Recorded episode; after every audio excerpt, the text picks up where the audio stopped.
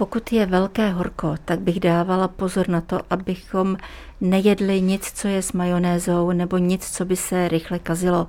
Obecně zřejmě platí, že všecko musí projít ohněm, musí to být vařené, aby tam nebylo nic, co by bylo syrové, co by bylo špatně umyto, kde by mohla skutečně dojít k nějaké rychlé a masivní infekci nějakými kolibakteriemi, ať je to salmonella, shigella, campylobacter, anebo všechny ty ostatní příbuzné. Ono to někdy svádí, pokud jsme obzvláště v hotelu, který je dobře vybavený, máme tam možnost polopenze, švédské stoly takzvané. Tedy velký výběr, jaké kombinace rozhodně neskoušet.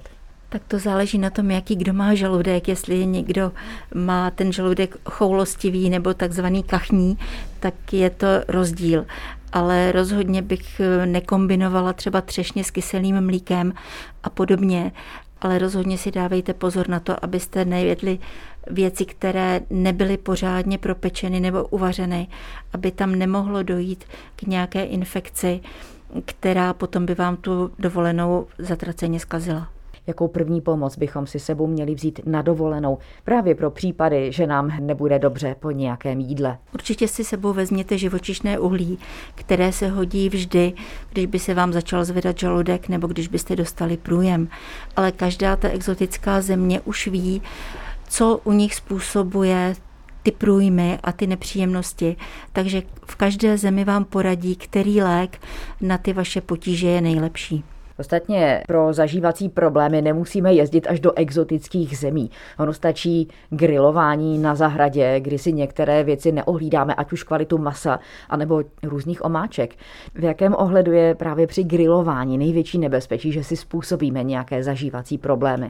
Tak grilování je úžasná věc, je to setkání s přáteli, ale je to spíš skutečně jenom sezónní. Musíte si dávat pozor na všechna majonézová jídla, všechny majonézové dressingy a podobně, protože v majonéze jsou syrová vajíčka a tam je právě nebezpečí salmonely.